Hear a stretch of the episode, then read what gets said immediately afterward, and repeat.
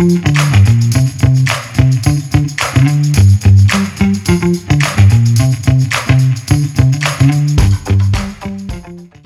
listening to The Running Public. From marathoners to mud runners, we all have the same goal get to the finish line faster. That's right. This podcast is for you guys, the running public.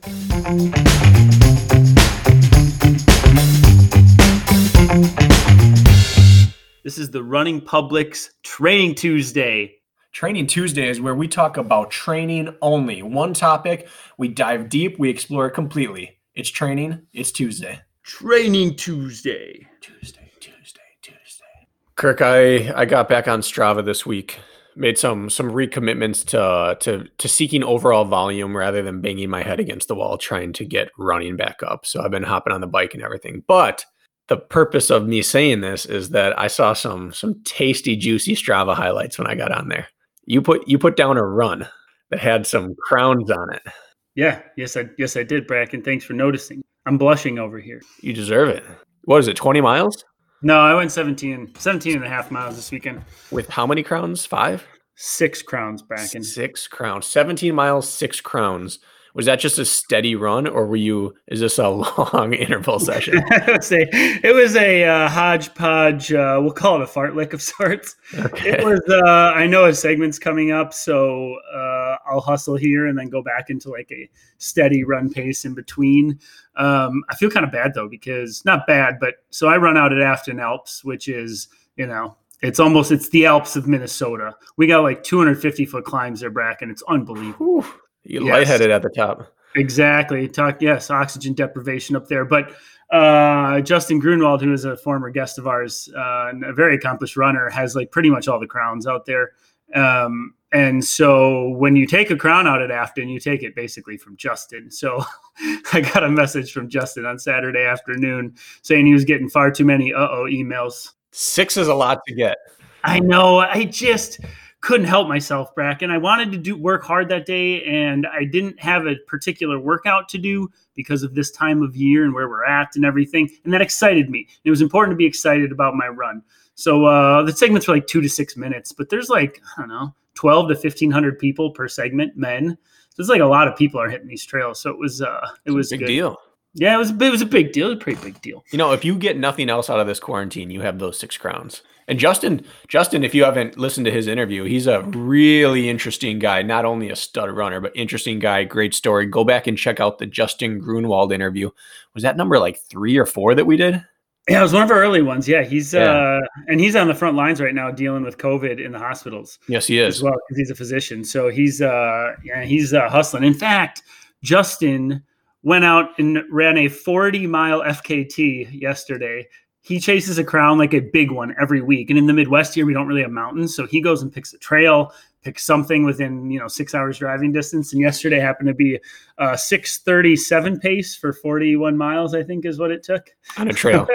yeah. Yeah. freaking, freaking dude. Yeah. So yeah, go back, check that episode out, and uh, learn a little bit about Justin and the Brave Like Gabe Foundation. But Kirk, I part of me doesn't like you because I received three uh oh emails this this year alone. Um, oh, so so I have some animosity towards people who who are are sending those out to people. For, for people who aren't on Strava or part of chasing crowns, if you've never had a crown, when you get a crown, it means you're the fastest overall on that GPS segment, and it's your crown. But when someone beats it, you get an email from Strava that says, "Uh oh, so and so just stole your crown." And I received three that so far in 2020. Two of them were in Spain. I got two crowns when I was over there visiting my sister last year, mm-hmm. and I, am not getting that back. Mm-mm.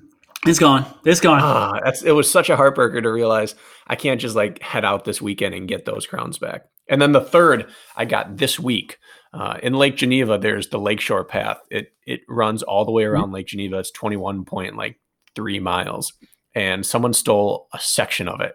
And I looked. I'm like, man, it, it just wasn't that fast. It was like 612 pace that the guy ran to beat my crown. I'm like, how did I get this? I looked, he had done like a four mile tempo. I'm like, geez, how? and you, I looked back. done a 20 mile run. I did a 21 mile run. oh, yeah. come on.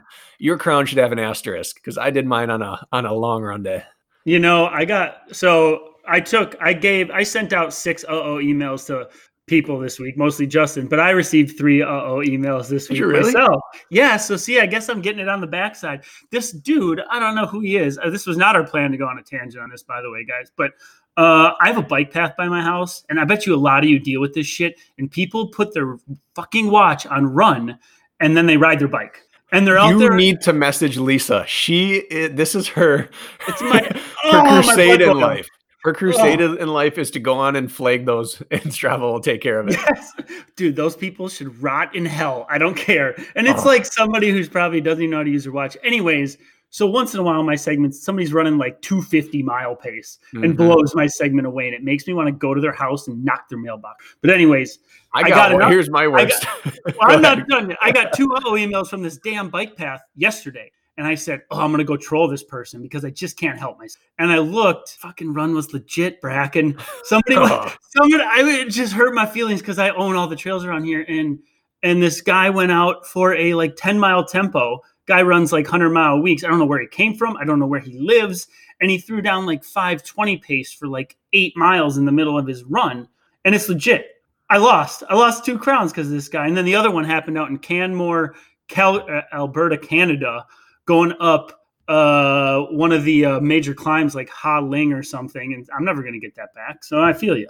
Bad week. that's rough. What about yours? I lost a crown one time to this this lady. I, I Strava stalked her afterwards. Always.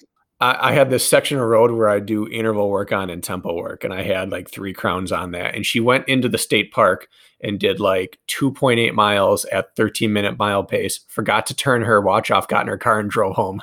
And she hit the she hit every segment on that road along the way in her car. So I was getting like 39 second mile. And she, she got that. So that that was no one can get that ever again until it gets flagged. You're not breaking 39 seconds in that mile. I don't even know if they pay attention. I've flagged or I've I've like wrote in a comment on something, and then nothing ever happens, and I still don't ever have the crown back. So I don't, you I don't flag it now lisa flags them all the time because she she's serious about her crowns and if she if she goes on and flags it like actually flag this one um it's it's pretty responsive they look into it It is all right. That's Yeah. good to know. yeah commenting doesn't get it done but flagging it gets the work done I can't flag these legit FKTs on my bike path by my house because they were legit. That's the worst Ah. part about it. well we didn't plan this this is the this is the perfect segue into today's, today's topic is it okay? Yeah. Lead us in. time trialing Yeah. Yeah, yeah. So so today's today's training Tuesday topic is time trialing. What it is, why it's so important, how to determine what time trials you should be doing as an athlete. And Strava is like the ultimate time trialer's weapon. So Kirk, good good job. Out of nowhere, you pulled out the perfect intro to this episode.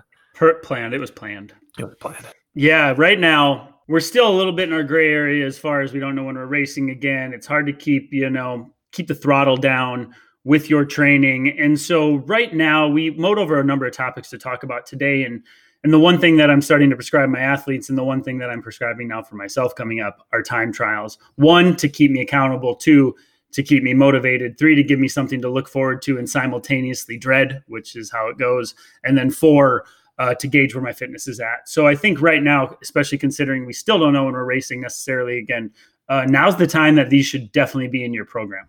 I 100% agree. And I will also say that this is not just an, an off season quarantine tool. This is all year round, any year.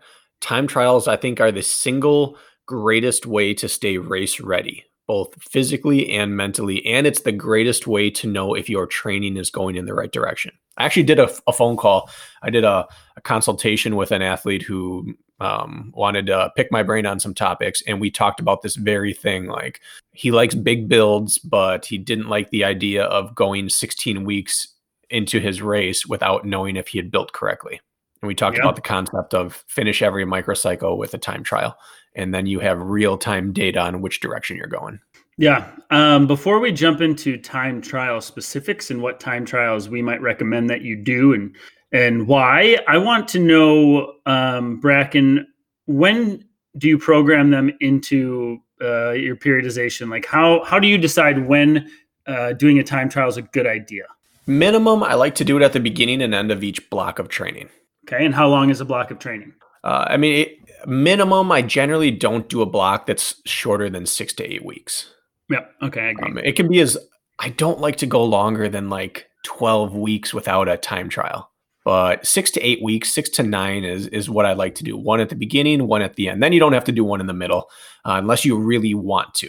There's nothing wrong with doing in the middle if that keeps you mentally engaged or if you really want to see a fitness check. But sometimes I like going six interrupted, uninterrupted weeks of training and then get a big payoff in a time trial. So do you feel like do you feel like doing those time trials early in a training cycle are almost sacrificial and you plan on knowing that they're not going to be you're not going to be proud of them it's almost like you gotta bite the bullet on those first time trials and swallow your pride a little so that you can reap rewards later or do you feel like like it serves more of a purpose than just a baseline uh, both I, I do i kind of look forward i look forward to biting the bullet on certain time trials knowing like this is really going to suck and it's going to illuminate some big flaws that I'm going to fix, but it's going to be so rewarding at the end of my block of training how much better I am. But then the other part is that sometimes I just choose different time trials.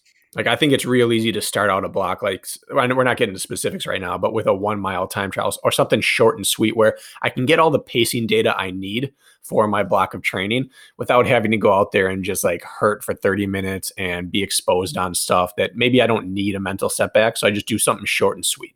Yeah, I think something that people battle with, and this is something I battle with too, as far as the time trial goes, is in that early phase of your training cycle. Whether you're just coming back from injury or you've taken a break and now you're rebuilding back up your training, and then saying, "All right, I have I should time trial to get some baseline numbers, but I know I'm not at my best." And that's when a lot of people skirt the time trials. They say, "Well, that's let me get in shape and then I'll time trial." And and I'm guilty of that. I bet you you're guilty of that in some regard, maybe not, and other people are too. Why would I time trial when I don't know? I, I know I can be in better shape. But that's sort of the point, isn't it? The point is to establish baseline markers, and the point is to then gauge progress and also gauge pacing and efforts on some of those workouts coming up. It's like a reality check of where you're at right now. Um, how do you look at that then? Because time trialing when you know you're not completely ready for it can be a little bit disconcerting. Yeah, and I think and I and I 100% get that and have seen that with, you know, all these people we work with, but I'm a little different, I guess. Like there's some sick part of me that I look forward to that the exposing time trial because I know the payoff's coming. Mm-hmm. I don't mm-hmm. mind t- taking a taking a hit early because I go in knowing like, well, this is going to suck. I, am dreading getting out the door. Lisa's like, eh, just go do it. I, I mm-hmm. know this routine with you. Just go out and do it, and and then I come back, and I'm usually kind of invigorated by it.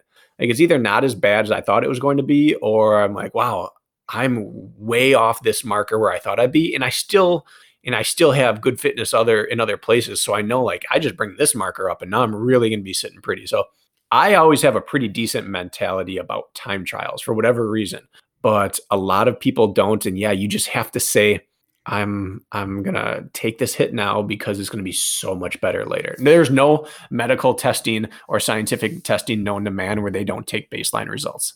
And so yeah. just look at it like a clinical study. This we're not using this to be impressed. We're using this as a number.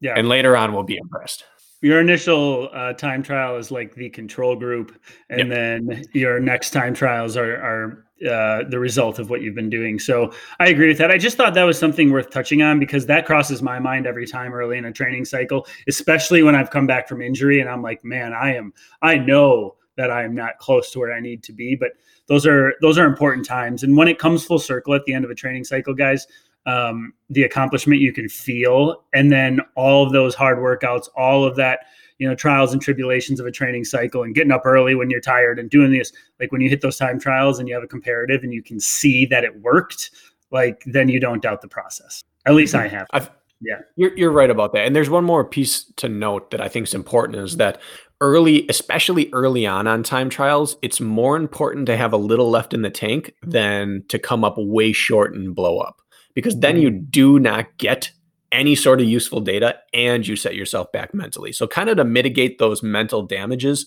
I set a limiter both for myself or for athletes in the first half of a time trial when you're not in your good fitness so that you can work harder in the second half, finish thinking, well, even if my time wasn't great, I know I was working hard at the end. I felt good through the end. And I know that if I just did that again next week, I'd already be faster. So mm-hmm. a little bit of a rev limiter early on in the first stage of training will will lead to maybe a little bit less of that mental letdown if you don't have a great number. Yeah, instead of uh, just hanging on for dear life the second half of the time trial, which is one of the worst feelings in the entire world.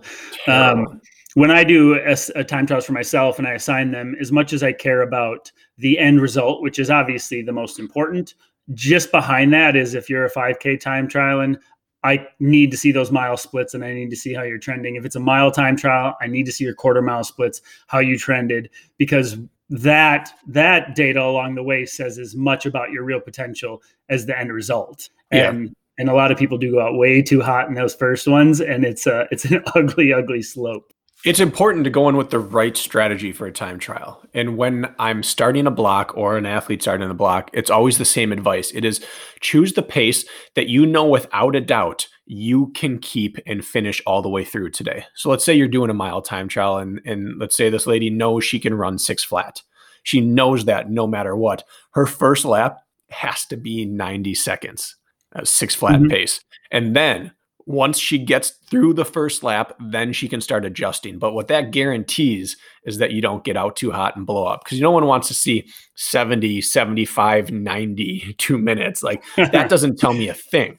But going yeah. 90, 90, 85, 80 and saying, hey, I think that was like a 90% effort. I could have closed harder. That at least tells us, okay, maybe you ran 545 today, but you definitely had a 535 in you if you get out hot, rather than saying I ran 712, but my second half mile was four minutes slower than my first. Like you can't do anything with that data. Yeah, that's that's garbage data. You see that a lot in newbies too, though. People who don't know their body that well yet. When you're a tenured runner, you're going to see more even splits, no matter how bad the time trial necessarily goes. At least that's what I've noticed. But that's it's also part of the learning curve. Like if you're one of those who have time trial and completely blown up, uh, if you're especially if you're newer to running, like you can give yourself a free pass on that one. But you should learn it over time. But um, so when we talk time trials, okay again, I think now is the as good of a time as we've ever had for time trialing, given everything. Um, I want to talk quick about staying sharp and why the time trial is important for that. And again, we're going to get into specifics of what time trials we recommend, how to you know how to place them into your schedule and all that. But I think there's a big thing to say about staying sharp. And just like you mentioned, your athletes said they didn't want to go 16 weeks in their build and not test things along the way, not hurt uh, in in a race type way. Um, we've mentioned this on previous podcasts, but if nothing else is reason to time trial, it is to remind yourself of the sting of working that hard. And there's something that you can't even, it's almost an intangible, but it's something we need to address. Uh, how do you look at that, Bracken? I look at it like the human body and the human mind have this weird relationship where over time, our mind starts lying to our body about how miserable something was. You see it with women in childbirth they get done like I will never do this again. And a couple weeks, couple months later, like, hey, no, it wasn't that bad. I could have another baby. And that that's how you get through things in life because your mind tricks you. It's the same thing with races. You get done with a race, and all you can think about was how awful that felt. And then after a while, you start glamorizing the glamorous parts and you kind of get desensitized to the awful parts. And you just think of how awesome the course is and how much fun it is to talk about afterwards. And you forget how much it hurt. And yep. for some people, that's really good. But oftentimes, you get into a race and you get punched in the face with that intense sting of hurt, and it can it can negatively impact your race. Where if you're yeah. time trialing and you are hurting on a semi-regular basis, there's no surprise on race day, but you get the benefit of suddenly having people around you for the first time, and you get that that chemical boost of having people to chase and chase you, and now it's easier than time trialing. Yeah, that that type two fun that we all uh, chase in this sport, isn't it, Bracken? I feel that way every year after Tahoe. I'm like, Jesus, man, that was that was just terrible. I'm never doing that again. And a week later, I'm so pumped that I'm already thinking about next year. It's exactly how it goes. Um, and you're exactly right. As far as staying sharp, staying mentally acute, staying ready, your body can't handle a stressor like a race to its best if it hasn't been exposed to that feeling and your mind as well if unless it's been exposed to that feeling in training and those are that's training basics 101 expose your body to stressors that it's going to fe- feel or see in a race and so that when that time comes you can perform like you'd like. You can choose your body's effort and the result and so for that reason alone uh, time trialing is very important. And i notice when i time trial when i look back on years and years of training bracken um, my highlights, the things that still jump out about helping me understand where I was at in that moment is all of my damn time trials. Looking back on all of my training and all the logs I've kept, that's been the biggest uh, invaluable perspective when I look back, uh, more so than workouts, more so than anything and then I can gauge future training based on on results of time trials and what led to that as well. So um, they actually end up being like the centerpiece of a lot of working parts moving forward once you've done the time trial uh, for years to come. Sometimes I still compare myself to a, a 5K time trial I did in the summer of 2017 where I ran a road race in 1541 all by myself, and I was not even thinking I'd run 1630 and I ran almost a minute faster. And then I go, okay, what was I doing? How did this work? Where's my comparative? So, anyways, uh, point being is like, I think if you are one of those people who put off the time trial, uh, now's the time to kind of put on your big boy or big girl pants, suck it up, and and get some numbers on the board. Um, you will not regret it. I I've never regretted one, even one that hasn't gone well. Yeah, and and even if it goes terrible and you quit, that's a data point that you needed to know.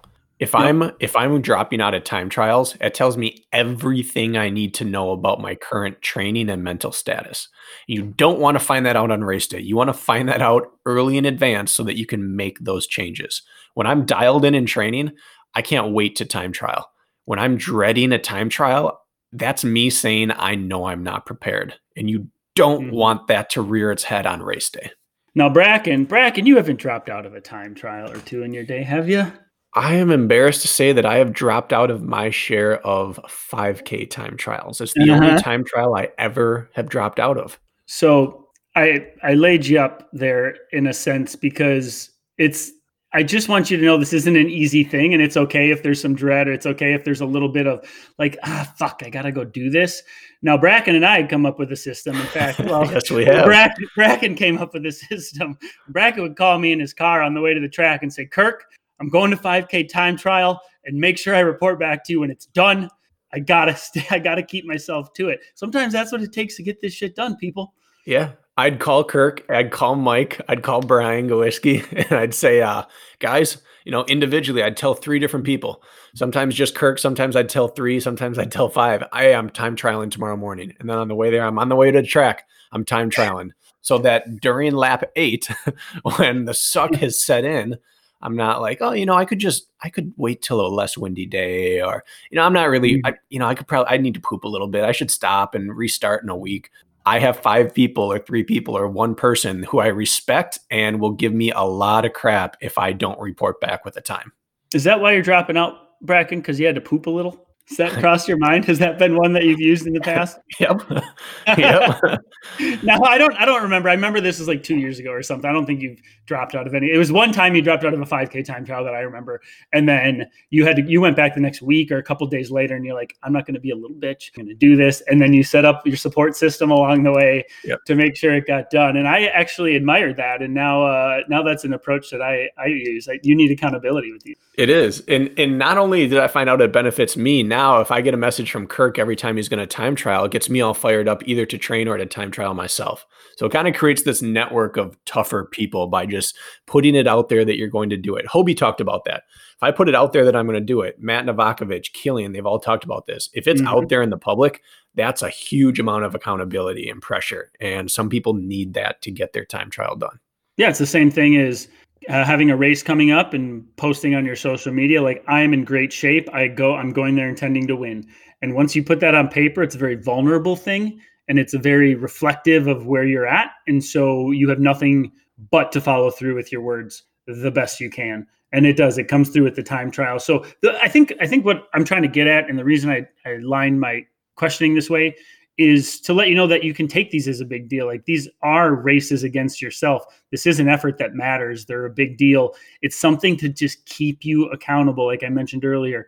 And so this isn't a casual thing where you go out like, I'll just kind of run hard for a mile today and see where I'm at. Like these are something you want to take seriously. You want to do your race morning prep for. You want to think about before you go to bed that night, the night before. You want to be amped up. You want to tell your friends or your coach or your mom or your dad or whoever the hell cares.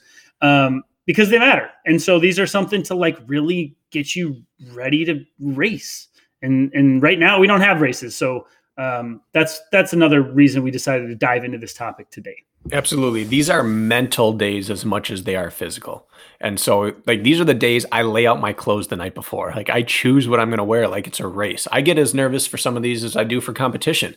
And it's mm-hmm. the same race day morning routine where, like, oftentimes I can't stay off the toilet for, for a half hour and I'm doing my full race warm up. But like, these things matter. It's your time to do a dry run and to make it terrible. And we touched on it a little before, but if you can time trial hard, you can race with people next to you. The hardest yeah. thing in the world is to push yourself when no one's watching and no one cares. Yep. Nobody would know if you stepped off the track yep. or stopped early and and nobody has to know and that's really where, you know, what do they say what athletes do in the dark uh, you know, whatever is finally illuminated in the light or whatever it is. And time trials are like the epitome of that. I butchered that quote, but you know, you know what I'm getting yeah, at there. You got the point. Uh, yeah, I got, I got the point across. So, go, go, go ahead, Brandon. Where, choosing time trials. This is the time to talk about how do you choose what time trials to do. Yep. Kirk, how do you choose? Because there's so many time trials we could choose from. I'm going to say right now that there isn't a bad approach or choice here. I think one, uh, you choose First of all, more than one time trial, by the way. I don't think there's one uh, gold standard. Um, I think you can pick multiple, and I'm going to say we're going to suggest you pick multiple different uh, different distances or avenues. Um, but you should pick either one, something that you believe is a weakness of yours that needs improving. Let's say you have all the endurance in the world, but you don't feel very quick maybe the mile time trial, which is the shortest time trial I recommend for an endurance athlete, should be what you should go to merely to get out of your comfort zone and gauge if you're improving your top end speed. The other way I think you should choose it is based on what excites you the most. What just gets you a little bit amped to see if you can set a PR in a new distance or something that uh, just yeah just gets gets you jiving. So um, I would pick an area of weakness um, and focus more towards that end of the spectrum of time trialing and something that really excites you um, that's the that's the first step I would look at. What about you, Bracken? I I have nothing to argue with against that. I agree with that completely. And I like to have a short and a long time trial, and I like to have a fun and a miserable time trial. So yeah. I have a nine mile hilly, non tech, non very technical trail time trial that I do. It is always the same loop. Um, conditions can change, but I know like it's going to take me on this type of terrain a little under an hour. So it's that 60 minute hard time trial. And this is not something I'm good at. So, uh, mm-hmm. but I enjoy trails. So that's in there for my endurance. I do the mile time trial because it's good to keep my eye on how my speed is. And I also really like the 5K because I really don't like the 5K. I do the 5K time trial as a mental fitness t- day the the one mile plus the the 60 minute tells me all I need to know about my pacing and my fitness. But I do the 5K because I don't want to do the 5K. And if I can get that done solo, I'm to get anything done. So, first of all, point you touched on is that you picked a route near your house which has no real, you know, universal distance or elevation gain. It's not flat, it's not, you know, a climb. It is just undulating terrain in a loop that you have that you've chosen near where you live that you like to test your fitness as a gauge, correct? Yep. So we talk about time trialing. Uh, it doesn't have to be a standard distance. In fact, one of the things we recommend is picking something between the 20 to 60 minute range near your house preferably on race terrain. So that means get off the road, get on a trail, get on something a little more technical or something more race applicable, and have that as your like nobody in the world has that time trial except you. That is your area to gauge your fitness. Um, and I found sometimes, Bracken, on those time trials that aren't a true measure, like my 5K can be going average and I'm time trialing okay. But like when it comes to like putting it in place where it counts, which would be more race course type simulation, I'm popping times that my 5K might not even reflect. Mm-hmm. And that shows me that I'm still race ready because how long is a super in a Spartan race? Eh, about an hour. How long is, you know? So, anyways, so I just want to touch on that. First of all, time trials do not need to be a set distance. Uh, in fact, I recommend you pick one out near your house, just like you. Simply did. a repeatable distance. A simply repeatable distance, exactly. And then you mentioned the 5K, and I don't know why I feel like I need to summarize this, but I'm just I just feel like it's good to touch on. The 5K is one of those time trials where the sharpness of the pain that you will feel is in a zone in which you're going to need to feel it the longest. So, if let's say all those three time trials, the mile, the 5K, and an hour long test, the 5K puts you in that hurt locker in the more intense side of things for probably the longest. And that's why that's difficult because you're sitting in a really, really, really uncomfortable state for five to 15 minutes, depending on how fast you're looking to time trial. Like the point where you're already ready to step off the track, but you still have another five minutes to go. And that kind of mental toughness that requires is, you know, you can't almost duplicate it anywhere. And then with your mile time trial, um, that's just something you just got to suck up and turn and burn and hang on for dear life. But I, I think if I were to pick out one time trial where we were going to universal it, uh, the 5K I feel like is probably going to be your best general indicator of your endurance fitness at that time. Um, how do you look at that? I agree. I think if I could only do one time trial ever, it would be a 5K. Yep. And I I do these probably 50% on the track and 50% on a, a cross country course of sorts, trail, whatever. Um, the track, so I can always come back to it. Any city in America has a track. It, they're all 400 meters in length. You're going to get the same 12 and a half laps, or 12 and a half laps, or 12 and a half laps. There's just no variation. But the cross country course tests a little bit more broken running. But that one test, as much as I don't like to say it, would be the one that I would always do. However, I really think that you then need to take and find at least one time trial that tests your race specific skills. So some people have a climb. Like when we were mm-hmm. out in Colorado, there was a climb section that everyone did, you know, the Manitou Incline. Everyone had that as one of their time trials.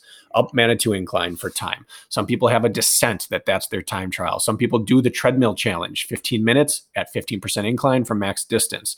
Um, max gains another one, 60 minutes on the incline trainer for as many feet as you can get. Mm-hmm. Some people choose a OCR sim or a race sim. Um, but no matter what it is, you should have one thing that is absolutely race specific so that you make sure, all right, my speed's on point, my endurance is on point, but I also can do my race specific needs. Yeah. Yep. So I think with with this, it's you know, I think we should what we actually should do, Brakken, is let's list off the time trials that that we've incorporated or recommend, and then maybe just dissect them just a little bit more. So uh, before we started recording, we kind of hashed out um, some of these, but um, we've talked about the mile time trial. We've talked about the 5K time trial. And both of those time trials, as well, guys, are really good at um, helping you dictate like workout pacing moving forward as well. You can base a lot of your workout intensities, paces off of your 5K or mile time trial. So those can be really good for helping program in the future as well. That's another point to them. Um, but we talked about uh, we talked about picking a loop or a, a, a course near your house in which you can duplicate. Um, and then the other ones you mentioned, Brakken, the 15 15 test, always, it's almost the, the climbing equivalent of a 5K time trial. I agree. Yeah, it's one you just can't fake. It puts you in that 15 minute realm for a good 5K, or that's roughly a 5K time. Um, so the 15 15 test is fantastic. Um, and then something I want to dive into a little more, and you mentioned it there, um, is like an OCR sim, something that's repeatable. Do you have a go to for an OCR sim time trial? They're a little trickier. I don't know if I have a single go to. I have a style I like to do that I change depending on the race terrain or the race distance. But I like to have something where I run, carry, run, climb, and maybe do repeats of that. For a for a 3-hour race, I might do a 90-minute time trial. For an hour race, I might do a 40 45 minute time trial. Um, I generally don't do full distance just because it's hard to go to the well that many times. But um, for example, uh, I might even use OCR 400s as my OCR time trial. 400 okay. meter run, 15 reps. Four of them is around three rounds four time. Yeah. Wait, with with uh, with no rest in between? Uh, with rest, but standard okay. always the same rest. Yeah, you can add up your time for your intervals and see what that total is. Yeah, uh, that one feels like a race, if any do. Yeah, it definitely does. Uh-huh. And I'll tell you what, that workout, which I do when it starts to become go time, I'll start doing those a month or six weeks out. Uh, I don't think I've ever that workout's never lied to me. Like when I've crushed that workout and then I have a race three weeks later, like shit, my fitness is there and I'm ready to go. I've had strings where that workout hasn't necessarily gone well. Um, and then my race reflects that. Like if if you're gonna have any reflection on a race, I really like that workout in general. I've again I've never outperformed that workout in a race. That workout tells me exactly where I'm at. That's right. The, the mile and the 5K I use for pacing and running metrics, but I have run fantastic OCR or trail races off bad 5K time trials. Yep. It doesn't always It's not a one to one correlation. But when those two are in place and I hit my OCR sim, I'm ready to OCR a race. Uh, I have two go to short course OCR sims that I use. The first is the Fan Bike 5K that we've yep. talked about on here, but 800 meters of running with uh, either 20 assault bike cals or 30 um, air bike cals. Um, repeat until you hit 5K. And yeah. then the other one is it's called uh, strung out backwards upside down Fran. It's a basically a bastardization of the Fran CrossFit workout, but you it's 1200 meter run and then nine um, thrusters, nine pull ups. 800 meter run, 15 15, 400 meter run, 21 21. And so Ooh. as your runs, which is your recovery in this, gets shorter, your work gets higher and it simulates having to do a lot of obstacles and high intensity work while you're in debt already. And you always get out too hard your first 1200 meter run. Mm-hmm. But that one gets those two combined have me ready for stadiums or a 3K short course or whatever it is I'm going to do. Uh, I've never done that, but that sounds like a painful workout. Mm-hmm. And then you can sub out those 21, 15 reps for whatever you want that's race specific. Like if thrusters and pull ups don't have any bearing on your workout, you just want compromised running, then weighted lunges and burpees or wall balls and jump squats, you know, whatever you want it to be. Pick your weakness. It could be barbed wire crawl. You could do, mm-hmm. you know, 21 seconds, 15 seconds, and nine seconds of barbed wire like spinning fast and then get up and run. It doesn't matter what the metric is as long as you can repeat it and it's relatable to your race. Yep, I agree. A very simple one for you guys. And then I want to really I want to convince our listeners that they need to start time trialing after after we kind of talk these specifics and but um not like we haven't already, but one simple one that I really enjoy and this one's so repeatable and you can do this uh, almost anywhere is just the the burpee 6 mile and burpee 6 mile is every half mile you do 15 burpees you run at race effort. So per mile you're doing 30 burpees. Oh, you can't fake it and it it it feels like a race feels. So all you simply do is that when you hit that first half mile, you do your 15 burpees at the mile mark, 15 burpees, mile and a half, 15. And then your last set of burpees would be at five and a half miles, so you can run out that last half mile. So I think when you do that, you end up running through what is that, 30 per mile, six, so it's 180 burpees over six miles. Um, you again, that's one of those things you can't fake. It's a great tempo threshold uh, or race sim uh, the burpee six mile, man, 15 every half mile. And that one is going to start making you suffer, but it will feel just like a race does. And so I really like that simplicity. Um, and it gives you a good gauge where your OCR fitness is at. That's brutal, but simple. And that's mm-hmm. really nice because you can do that anywhere you want. You can say, Hey, I've got a mountain race coming up. You can do that up and down a mountain with half mile climbs and descents. You want rolling hills, do it on rolling hills. You want it on pavement, do it on pavement. I think the biggest thing with a workout like that, or the workout you talked about, like OCR 400s or anything, is that it really teaches you pacing. It teaches you race pacing because I I can't tell you, you know, most of us in obstacle course racing or even trail running go out too hard because we get caught up in the flow. Look at master tacticians like Atkins or a Hobie or even like a Jon Albon or somebody who like they know themselves well enough to know that they can keep running at a sustainable rate because they know their body well enough. And those time trials, like the burpee six mile or the OCR 400s, teach you to keep the reins dialed back slightly in the beginning so you still have enough gusto to finish with a respectable pacing. And so, if anything, these workouts teach me the most my body's capability in a race type setting. Yeah, it does. You you can't overcook it too early because your time trial shot and you do it a few times and you start to learn what level of burn can I maintain. And like we talked about in a past podcast, it teaches you how to transition and recover well. When you're doing that six mile burpee run or you're doing OCR 400s or the fan bike 5K, whatever it is, every time you come off that, you have to get back because you're running for time, but you learn how to suffer for 15 to 60 seconds while recovering. And that is such an invaluable skill. And it's not only OCR, any running has broken running to it. Even track runners mm-hmm. have to practice mid race surges. And the ability to withstand a surge or put, to put a surge on someone else and keep racing is just an invaluable tool. I reference it a lot, but we saw with the Olympic Trials Marathon the people that weren't able to handle the broken running of the up and the downhill pounding, the uphill fatigue, downhill damage, were not able to run the second half of their race fast on the flat parts because they mm-hmm. were too compromised. So, compromised running is all across the spectrum. It's not just obstacle course racing. Yeah, yeah, I noticed that right away when I first started uh, implementing OCR and compromise style workouts. Uh, how ironically all of my other run pacing and time trials started to get faster too. It was kind of a wild thing. You would never think it, but it works. It literally works every time. It makes you a better runner in period. And I'm sure we have some listeners who have never done an OCR. They're pure runners and is compromised running. Some of you are probably out there still thinking like, what is this fluff and why I'm not, that's not, doesn't apply to me because I don't do obstacle course racing. Um, I know there's a handful of you out there. Uh, you would be shocked as to how compromised running helps your pure running. The hits don't seem as heavy when you hit a hill in a road race, or the the undulating terrain doesn't seem as as heavy when you hit that in a race, or jumping a log across a trail when you have a trail race or a run. All those hits just impact you less when you're doing compromised running, and it makes you a better pure runner. It does. So keep those, so keep those time trials in. Point being is I think that's in a, they have an important place. One thing I want to note is that for pacing sake, I think it's important to do both a short and a middle distance time trial. That's why I like the combo of the mile 5K so much. Or if you're really an endurance guy, uh, like a 5K and then a 60 minute time trial, because you get to see what your pace decay is like. You can go to any online running calculator and plug in your time, and it predicts what an equivalent performance would be at a different distance. And for me, my mile will always be stronger than my 5K because that's my genetic makeup. But if I'm testing both, I get to see the effects of my training, how my curve is. If my curve is starting to flatten out a little bit, my stamina, my speed endurance, my endurance is all trending upwards.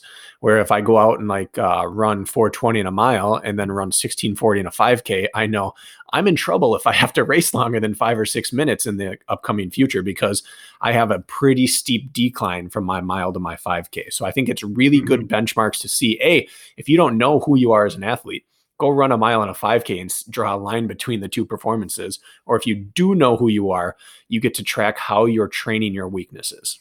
Well, tell me this. Just uh, put a little, a few numbers to these. So, excuse me. When you did your uh, mile time trial last year, I think you ran like 426 or something like that. Is that 425? Yeah. 420, yeah. Splitting here. So 425K. Yeah. Uh, what pacing do you think you would have been at for your 5K at that time? What is the discrepancy in mile pacing? I um, at that time was 1540 ish 5K shape. And what pace is that? That's roughly 503 pace, 502 pace. Yeah. I'm looking at 40, almost 40 seconds per mile difference, and it should seconds. not be that high. It should be 30. I would say 30 would be more more appropriate if you were evenly, if you were just as good at both. Maybe 25. And, but then if I double that up to a 10K, I would be lucky not lucky. I would be happy if I broke 33 minutes in a 10K, you know, running 1630 back to back. And that is already 33 minutes is already significantly. If I can run 1540, I should be able to run 32 minutes in a 10K. Mm. 32 20 maybe. Whereas, whereas I'd be happy with 33. So like the my drop off continues worse and worse as I go. My mile says I should be able to run 220, 225 in a marathon. I'd be happy to run 239 in a marathon. Yep. You know, so those kind of things show me. But there was there were times in my life where I ran uh where I ran for 15 in a mile and ran 1640 in a 5K. Like that's mm-hmm. a really, really bad discrepancy. So yeah. it shows that I've improved. I've lost some top end, but I've improved the 5K a bit. And that's good things to know in my training. Yeah. So let's uh let's talk. I want you to give me your four favorite time trials. I know we're going to be repeating ourselves a little bit. I'll give you mine, and then let's tell people how to do this moving forward. Like let's give them the specifics as to when and how in the next six to ten weeks uh, as we roll into racing again. So, what are your four favorite? What are the four that you, if you only had four the rest of your life, which ones are they going to be? Well, I'd have a 15 minute and a 60 minute time trial. Okay. And I'm kind of cheating because that way I can either have my treadmill base 15 minute or I can do my track 5K. And then I, cheating. yeah, I'm cheating. And then 60 minute, whether that's my 60 minute loop or that's my 60 minute treadmill uphill challenge. But I like that quarter of an hour and a full hour time trial distance. So let's call it let's call it a 5k in a in a 60 minute time trial those are two okay. of them and then i really do like having one long one i have a 21 mile time trial i do and that's a weird distance at time trial but i just can't fake that as a fast twitch athlete i can't fake a 21 mile time trial and the variance in my performance is huge based around my tr- current training block and then finally yeah. um, i would probably just use my uh, either OCR 400s or that strung out backwards, upside down Fran. Something's nasty and stingy that I could always do. Probably OCR 400s because it's so adaptable. Yeah. So those are your four. Even though I just sidestepped all around that question. Go for you, it, Kurt. You, you murdered that question. Um, okay, pick one. Let's narrow it down. Um, just to gauge your your general 5K time trial. 5K time trial. That's still the gold standard, right? Yeah, and because mentally I need that. Yep. Yeah. What about you? Give me your four and then choose one. My four is simple. Uh, the mile time trial, which you didn't mention, which actually surprises me. Uh, it's because I'm fast twitch in nature. I feel like I can cheat a mile. It doesn't tell me personally as much as it might tell other people. So I can't cheat a mile anymore. Now in my 20s, I could. Mm-hmm. Um, I can't. I'm thir- almost 37. I can't cheat the shorter, faster stuff anymore. Um, and I'm noticing that start to slip out of my grasp if I don't continue to nurse it.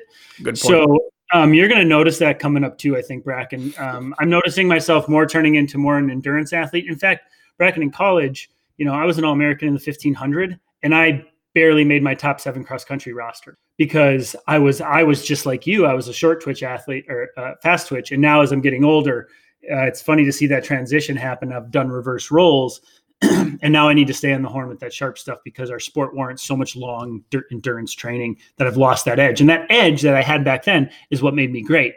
And so I need to make sure I keep that. So especially if you're feeling slow. Uh, and if you're an older athlete, 35 plus, 40 plus, like keep the fire lit on that mile time trial because it's going to help keep some of that turnover, which you will be losing as you get older. I'll say this the mile time trial is the most repeatable time trial. You could run a mile time trial every week out of a year and you wouldn't burn out. Yeah, that's true. Yeah, that's a good point as well. You can kind of squeeze it, throw it in anywhere in your training cycle. Um, so the mile time trial for sure, the 5K because um, that's just so universal and applicable for so many reasons.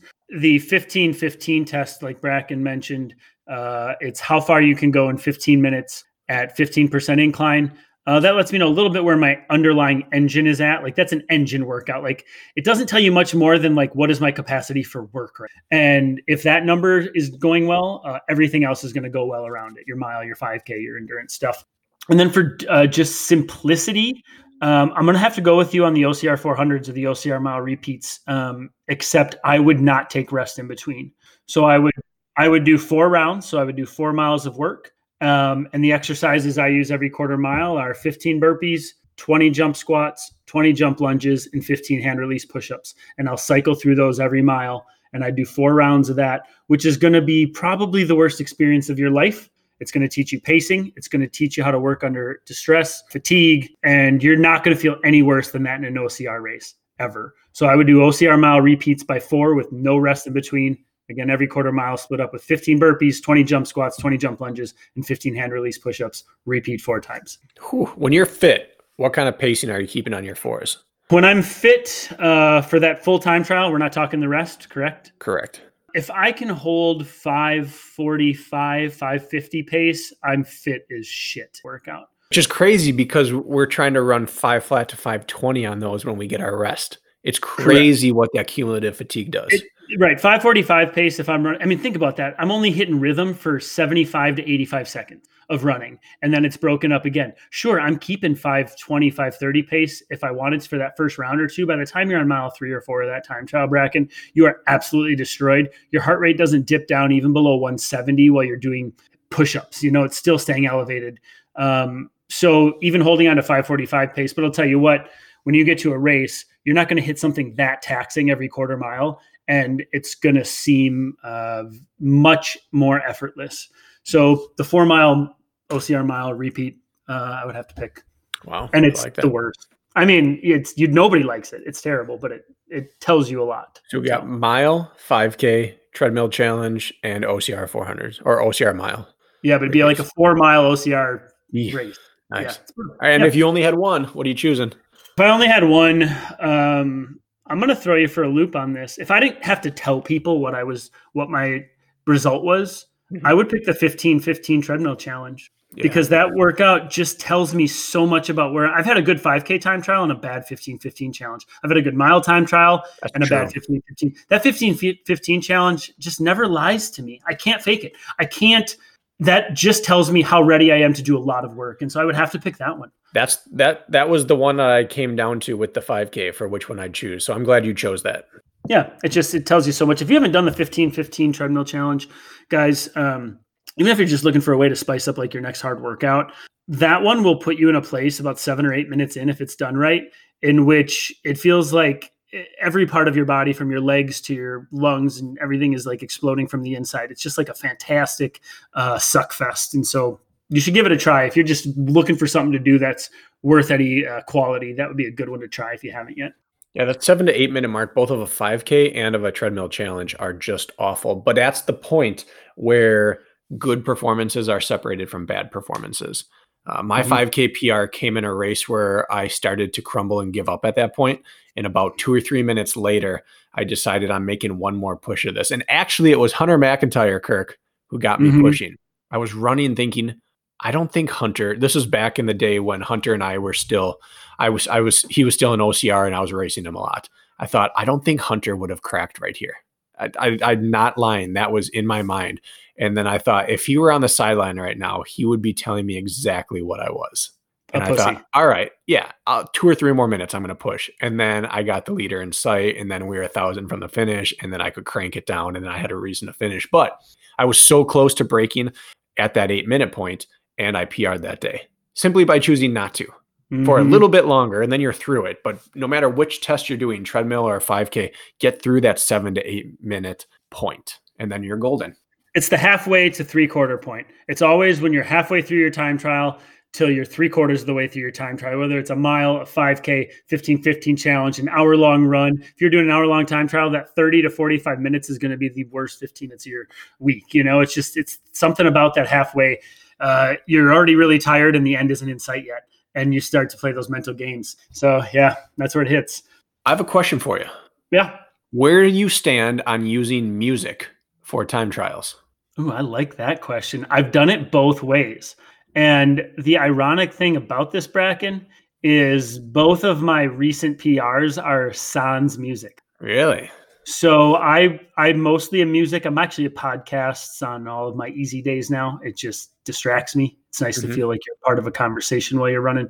Um, on my hard days, I'm music, and I have been on my time trials. Uh, I would say two thirds of them in the last few years, I've chosen no music. I want to be in touch with my breathing. How my feet sound when they're hitting the ground, for example, tells me if my form is staying. I don't know though. I can't decide. I can't decide, but I know that my best efforts have come no music. What about you? Uh, I don't. I'm not against it. I know a lot of people are like, "Oh, music's cheating when you run," but so is running next to someone. So, like, if you're so if you're solo, I don't begrudge you some music or a podcast or a book on tape or audio book. I guess we don't do book on tape anymore. Yeah, but yeah uh, I run with music or or something 90% of my runs. The times I don't are when I'm really cranking. So oh. interval work, oftentimes I don't. Uh, mile, no music. 5K, no music.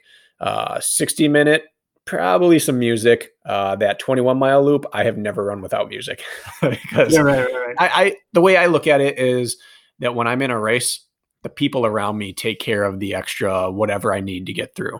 If you need the right playlist to come on at mile 15 of a 20 mile time trial give yourself that playlist I, I, don't i don't see an issue with it but i do think there are some times where you should go out and hurt in silence when you're looking for your mental toughness day. And for me that's mm-hmm. the 5k that's my mental toughness day. I hurt in silence so i can hear my ragged breathing and mm-hmm. everything's just it's all little like pinpricks of torture that i have to get through. You know what's interesting? I don't know if you noticed this but when I'm having a really good run or a really good time trial or workout and my music's on, I don't even notice what's playing. In fact, there might as well be nothing. Mm-hmm. On the mm-hmm. days that I'm struggling, I'm hanging on to every freaking beat of that song or what's happening. And I'm like changing the music. I'm not satisfied with what this song has given me. And that's only on days I, am struggling. I'm not there. I, I don't think it even matters. On days where I'm dialed in, I'm the music is so irrelevant. It's white noise, to be honest. I, that's how I actually gauge how I'm feeling that day. Am I ready or not? If I'm ignoring my music, I know I'm having a good day and I'm ready. If I'm hanging on every word, uh, I know it might be a long one. Have you ever noticed that? I've I've done that with my threshold runs. Uh, when I do a threshold block and I'm doing you know six to eight mile tempos by the end of it, if I'm grooving, I'm rolling. And if I'm struggling to find the right song, I'm struggling. Yeah, exactly. Yeah. It's interesting. Uh, the best time 21 mile time trial I ever had. I was I actually had two in a row where this happened. I was running, I was at mile 13 one day and I was starting to struggle like, oh, I've got a long way to go and like it's just not fun anymore and I don't have any pep in my step. And Mike Ferguson called and I had I had my phone in a waist pack um, so I could have music going and I just took the call. in a time like, trial? Yeah, I was running at like 166 heart rate at that point. I was starting to hurt, and I talked to him for like 11 minutes straight, and I didn't notice a single stride I took during those 11 minutes. And I had hmm. started, now this was on a pretty technical trail, and I had dipped from like 620 pace to 650 and I was like at 6:30 by the end of our conversation. We hung up and I rolled in the rest of my run. And so the second time, Lisa knew about this, and this is the kind of wife she is. She called me at what she thought was about 15 miles into the run, and it worked again. I was hurting. I just listened to her, talked for like two or three minutes, and she's like, "All right, get going." She hung up, and I just cranked out the rest of my run. And so nothing changed physically, but mm-hmm. my mind stopped worrying, and suddenly I could access like my actual potential again. And so it just showed me like how weak I was mentally that someone had to take my mind off what I was doing for my body to be able to get mm-hmm. back to what it was supposed to do. Now, would you recommend that uh, phone call approach maybe in like a mile time trial? Would that be beneficial? Call you on about lap three. Test it out and see how it goes. You know, I don't so think, I don't during a 20 go. miler, that's about the shortest I could go and have any amount of comp. But it showed that I was running too slow if I could talk. Right. Yep. Like I showed that I was on the struggle bus at that time. And the second run, I was running much faster. So when Lisa called, I couldn't say much, but it was so helpful just to have my mind off what I was doing. So time trials, again, you find things out mentally. It's why you have to do it. Yes, sir, you do. All right. Now let's close on this, Brakken. Um, let's tell the people uh, more of the inner workings of how to, to set up their time trials, what they should do moving forward. Um, if you've been listening to us uh, in the last few weeks, um, we talked about periodizing things with this crazy season and how to go about things. Uh, we talked about if you'd taken your rest yet or not. We recommend taking your rest and then restarting your build, um, going into like a base phase, then a tempo threshold phase, then a sharpening phase before our next races come around. We still don't know exactly when races are happening. Uh, first thing I want to make sure you understand is time trialing still serves a purpose in all these phases. So even though you're only doing, let's say, base work, which we're almost out of that phase already. I'm about to shift out this week myself. Um, you can time trial and base phase. So you can start your time trial. What I would say, but what I tell my athletes is I either like you to time, I like you to time trial after two weeks of running under your belt after a break. So um, I'm starting my third week of running this week, Brakken. You can hold me to it. I'm going to time trial this week. Okay. Ooh, you hear that, like listeners? It. I'm a time trial this week. Um, so I say throw in your first time trial two after you've had two full weeks of running under your belt. That's just my personal preference. Um, that way, you've acclimated a little bit. You're not just throwing a time trial at yourself after taking a whole week off of running. You still need to get some of that run economy back, some of that biomechanic efficiency, neuromuscular adaptation, all that. So that's where I would start first with the first time trial in a build. Um, where would you put it, Brakken? I time trial right at the end of base phase. I finish my oh, base phase. Okay. Yeah, I finish my base. If I'm doing real base building, I wait till the end of that and then I'd hit my time trials and that kicks off my next stage. And then I time trial at the end of each one. And I think what you said is important. You time trial the same in every phase. So you get to see exactly how each phase affects you. And that's one of those cool things that you might find out hey, I'm the type of person that can run a really good 5K off a threshold block. Or I'm the type of person that I need to sharpen before I can run that. And that helps streamline your training moving forward. So I think it's important to repeat your time trials the same after every phase of training the only one I sometimes change is the OCR sim. I change that depending on what type of race I have coming up. I'm not going to do uh, that that Fran workout before a beast. That does tells me nothing useful. Right. Um, and I would recommend you guys, if you haven't, if you've just been training, and I don't mean to say just training, because training in itself, the process is why kind of we all do this. Um, I think you should throw in a time trial or two as soon as you can. If you've been training, you haven't been racing, um, this week or next week, put a time trial on your agenda and rip the band aid off and get it done. I'd like, if you want to argue with me on that, send me a message. But I think if you haven't done anything that hurts like that or gives you any real gauge of where your fitness is at, throw it in in the next two weeks and get one done right now. Um, even if you've been training consistently for a while. I think I would just get some numbers on the board. I don't know how you feel about that, Brakken. What do you think? Yeah, you gotta. Sooner is better, and more often is better than less often. No one ever got to a race and said, you know, damn it, I'm just too tough. Yeah, right, I'm just too tough today. So yeah. You you the last thing you want to show up is unprepared. And your mental game has been proven over and over to be more important than your physical game. You've had all the time in the world for physical training. Make sure your mental game is on point. Yep. And so let's say you do your first time trial. I like to go roughly, you know, six weeks, six plus.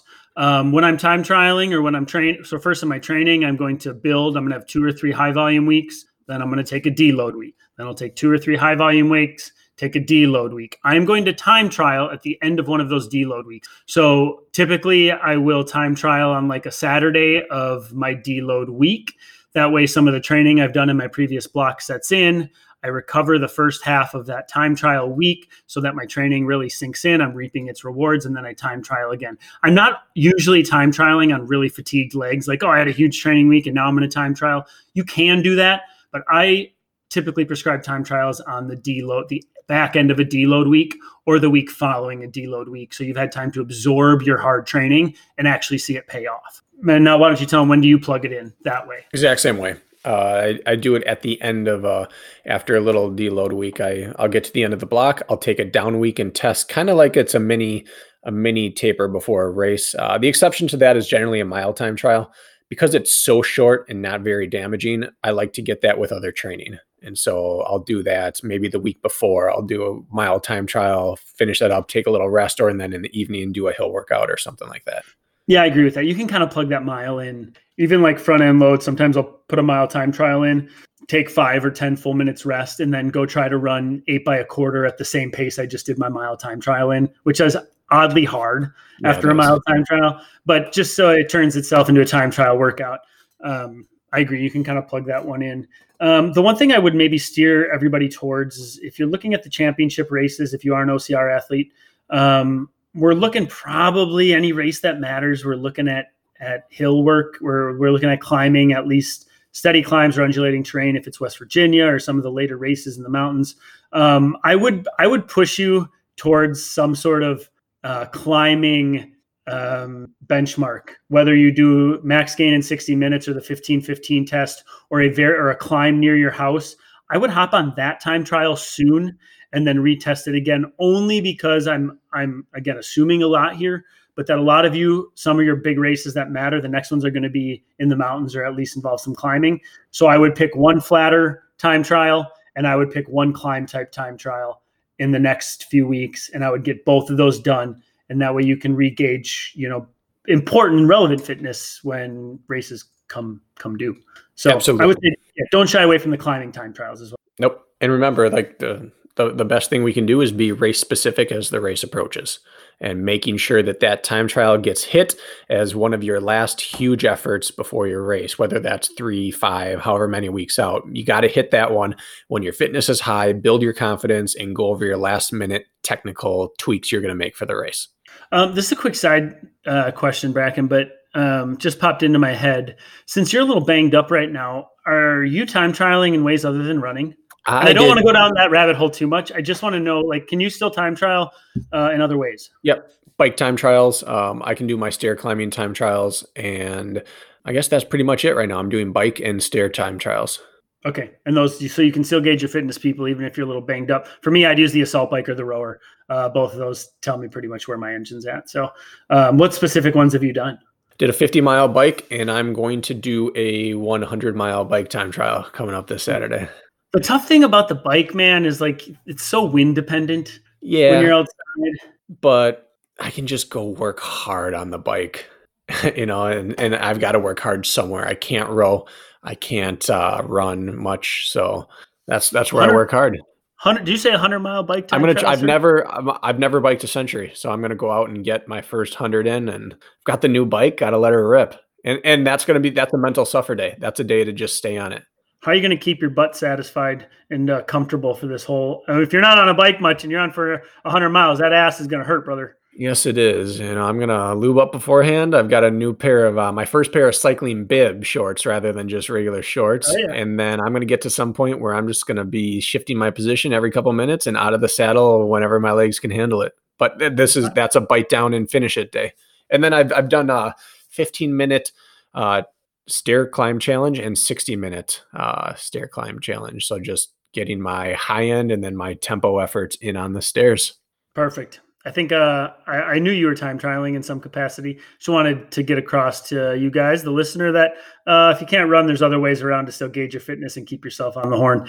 Um, what else do we have to add to this, Brakken? Anything we didn't cover that uh, people should know? I don't think we need to tell them anything other than this is your chance to use your race gear. This is not like take your road trainers out and go run a 5K. Now you get in your fast, sexy racing shoes and your racing kit and you throw down. Science tells you you have to look good to run good. That is a mm-hmm. scientifically proven fact.